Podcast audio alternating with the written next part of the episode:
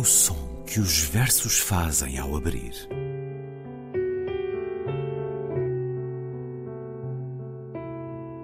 Se leio um livro e ele torna o meu corpo tão frio que fogo nenhum o pode aquecer, sei que isso é poesia.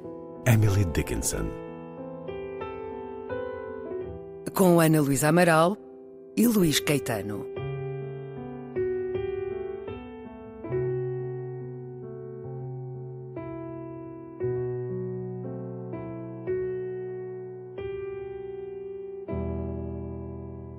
Sudden blow. The great wings beating still above the staggering girl.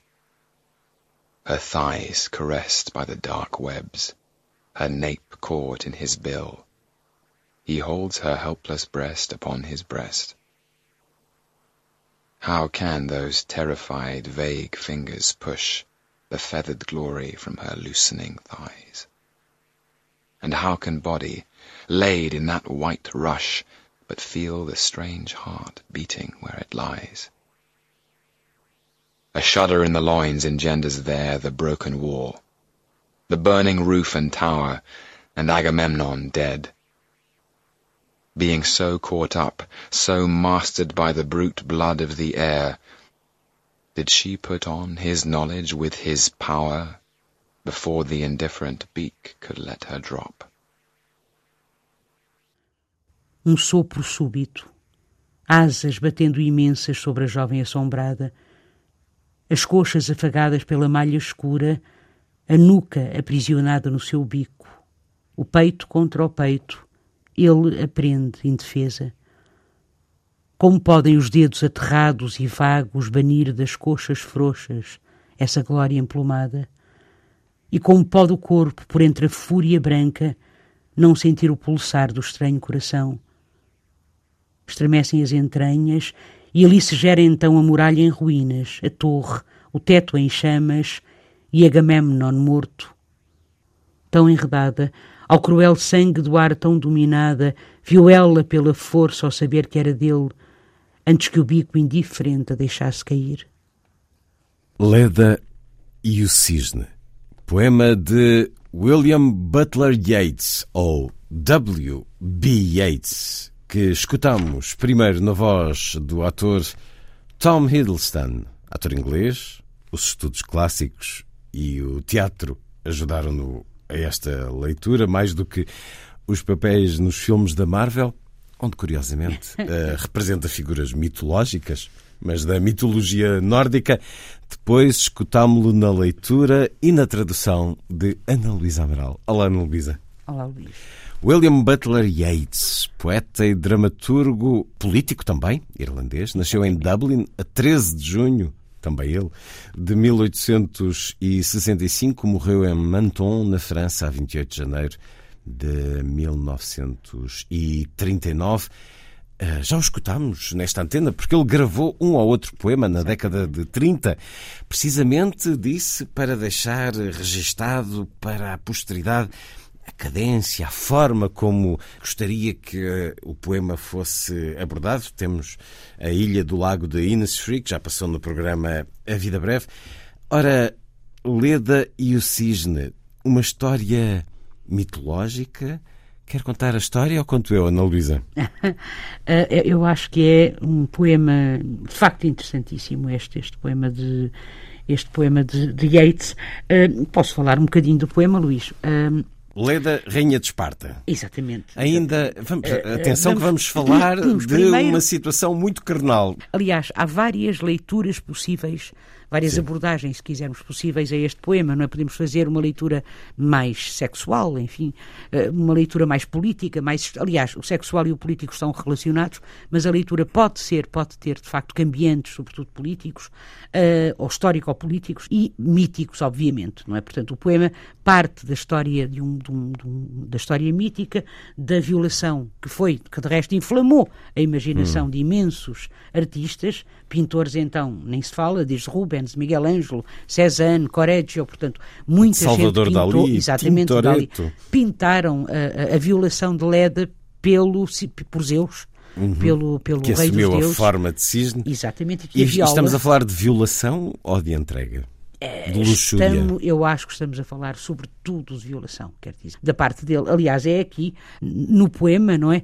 E isso, eu acho que fica muito clara, digamos assim, esta, esta eh, oposição, se quiser, entre o masculino e o feminino, é? este contraste entre o masculino e o feminino. Veja como é que a, a- a jovem é apresentada, the staggering girl, staggering é eh, assombrada, eh, assustada. O que nós aqui temos é posto em soneto, num soneto perfeito em termos eh, formais, não é absolutamente perfeito, um soneto eh, petrarquista, eh, com dois, dois, duas, duas quadras, dois tercetos, com rimas perfeitas também. Este é, é um poema de 1923. Um, o poema começa realmente pelo, por esse momento inicial em que nós vemos o cisne a descer do céu, a sudden blow é? um golpe súbito, mas blow é também o som que faz, o som que os versos fazem ao abrir, o sopro súbito, não é, do vento, como se houvesse um redemoinho de ar, digamos assim, não é? Portanto, o cisne desce e as suas asas ficam suspensas por sobre a jovem, que é Leda, naturalmente, não é? Está despida porque Está está muito quente. por sobre a jovem, não é? Portanto, e, e ela está, e ela fica, naturalmente, para nas palavras helpless breast, ela está indefesa, digamos assim, não é? Portanto, o cisne, ou Zeus, a transformar-se já em cisne, não é? Com um Portanto, vigoroso transformado em bico. cisne, com um vigoroso bico, apanhar pela nuca, não é? Her nape caught in his bill, he holds her, ele segura, portanto, ele suspende-a ao seu peito, peito dela indefeso, contra o peito dele já de cisne, não é? E depois repare, how can those terrified vague fingers push the feathered glory from her loosening thighs? E há aqui uma espécie de metamorfose, eu diria até de ambos os corpos, não é? Porque estes terrified vague, vague fingers, não é? Que são os dela, naturalmente, que estão aterrorizados, não é? Como podem eles, é a questão que aqui se coloca, empurrar esta glória emplumada, digamos assim, não é? Empurrar, ou seja, afastar das suas coxas loosening, portanto, as suas coxas que se vão eh, desprendendo, por assim dizer, não é? Que se vão, af- que vão afrouxando essa glória, essa glória emplumada. E depois eh, o, o poema continua em How can body laid in that white rush e temos já, não é, portanto, o corpo eh, estendido por entre este, por entre a fúria branca, a fúria branca, obviamente, que é a fúria branca do- das penas eh, do cisne, sentir The Strange Heart, porque é estranho, porque não é humano, porque é um coração alheio. E depois, a parte mais, a parte, uma parte extraordinária são os dois terceiros a seguir. Então, começa a- a segundo- o segundo momento, que é o momento orgásmico, se quiser, o momento do orgasmo, não é? A shudder in the loins, não é? Portanto, um, um- que é esse momento em que o cisne ejacula, digamos assim, é, é o que acontece. É o momento da concretização Exatamente, e, da e é o momento fértil, porque Justamente, desta é? relação nascerão quatro filhos. Exato. Falta dizer que Leda, supostamente, na mitologia, é virgem, apesar de estar casada com Tinder, com quem vai dormir nessa noite. Exatamente. Mas eh, antes de Tinder, temos Zeus, com esta forma que ele tem. o momento orgásmico gera um futuro desastroso. Porque que é o cerco de filhos- Troia, Exato. é o cerco de Troia, é os anos da guerra entre os gregos e troianos, não é?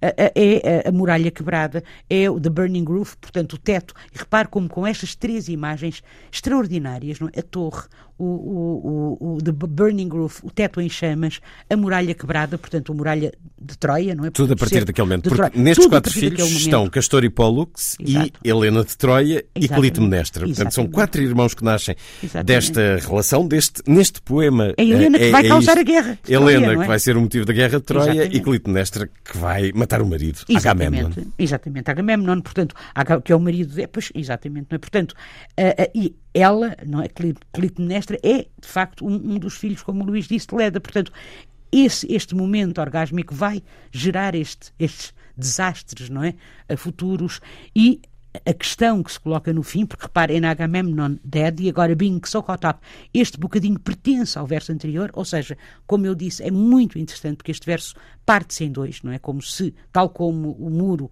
se parte também, se quebra também, se rompe também, digamos assim, e tal como a história, porque é isso, não é? No fundo, se rompe também, tão caught up, ou seja, tão enredada. E agora vem uma palavra, agora surge-nos uma palavra interessantíssima, interessantíssima, porque é fundamental, digamos, para uma leitura política, se quiser, eh, da, da colonização da Irlanda, porque há também uma forma de ler este poema como uh, Leda sendo, digamos assim, uma metáfora para a Irlanda indefesa e o cisne uma metáfora para a Inglaterra uh, vitoriosa sobre a Irlanda. Uma é? luta brutal que estava Exatamente. a terminar, enfim, nunca terminou ao longo do século XX, ou em grande parte dele, mas tinha Exatamente, terminado. Dos poucos, dos poucos países colonizados Sim. na Europa, não é? E, no fundo, também aqui a ideia de Yeats, que escreveu o poema em 1923, Exatamente. de que violência gera violência. Exato. Portanto, uma marca muito política da contemporaneidade de Yeats aqui. Exatamente, quer dizer, é, portanto, no fundo é, repare, so mastered, e mastered é, é muito importante aqui, não é? Porque é, é porque master, obviamente, não é, nos remete para o dono, o senhor, o, o, o domínio, se quisermos, não é? Portanto, tão enredada em, em, todo, em toda esta história, tão um, dominada não é, pelo, por este brute blood, e atenção aqui às aliterações, são maravilhosas, o brute blood of the air, não é? Portanto, o, o sangue, o bruto sangue eh, gerado pelo ar, Did she put on his knowledge with his power? Não é? Será que ela uh, uh, vestiu, por assim dizer, ou, ou, ou, incorporou, por assim dizer, ou se impregnou do saber dele, da sabedoria dele, através da sua força, do seu saber através do seu poder, antes que, ou seja, será que ela soube exatamente o que estava a acontecer? Antes deste momento terrível. Repare que o último verso é terrível. O último verso diz assim em inglês: Before the indifferent beak could let her drop. E é muito interessante, porque é um, um, verso muito simples, se comparado com os outros, cheios de metáforas, não é? Portanto, aqui, uh, uh, no momento, no exato momento em que o, o bico indiferente a deixou tombar, portanto, a deixou cair no chão, a lançou para o chão e depois de consumado o ato, não é? Portanto, a violação já está feita, o, o ato está consumado, uh, o objetivo foi, uh, por assim dizer, atingido, não é? Então, é, é, um poema interessantíssimo, não é? Porque é um poema que parte realmente da história mítica, mas depois tem uh, leituras que têm, inclusivamente, por exemplo, os feministas, há, os, os, os, estudos feministas têm-se uh, debruçado muito uh, sobre este poema, justamente vendo precisamente um pouco nesta linha em que nós acabamos de ler, uh, mas tem, como disse, inferências sexuais, políticas, históricas, culturais, e é um belíssimo poema, é um belo poema. Leda e o Cisne, poema de W.B. Yeats, o poeta e dramaturgo irlandês Nobel em 1923. Com ele viajamos à mitologia, mas também à história do século XX. Ana Luísa, até para a semana. Até para a semana, Luís.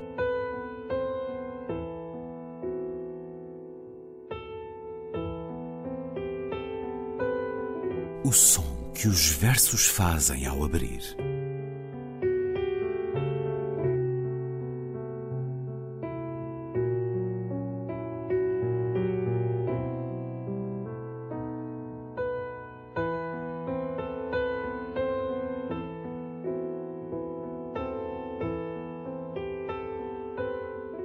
Com Ana Luísa Amaral e Luís Caetano.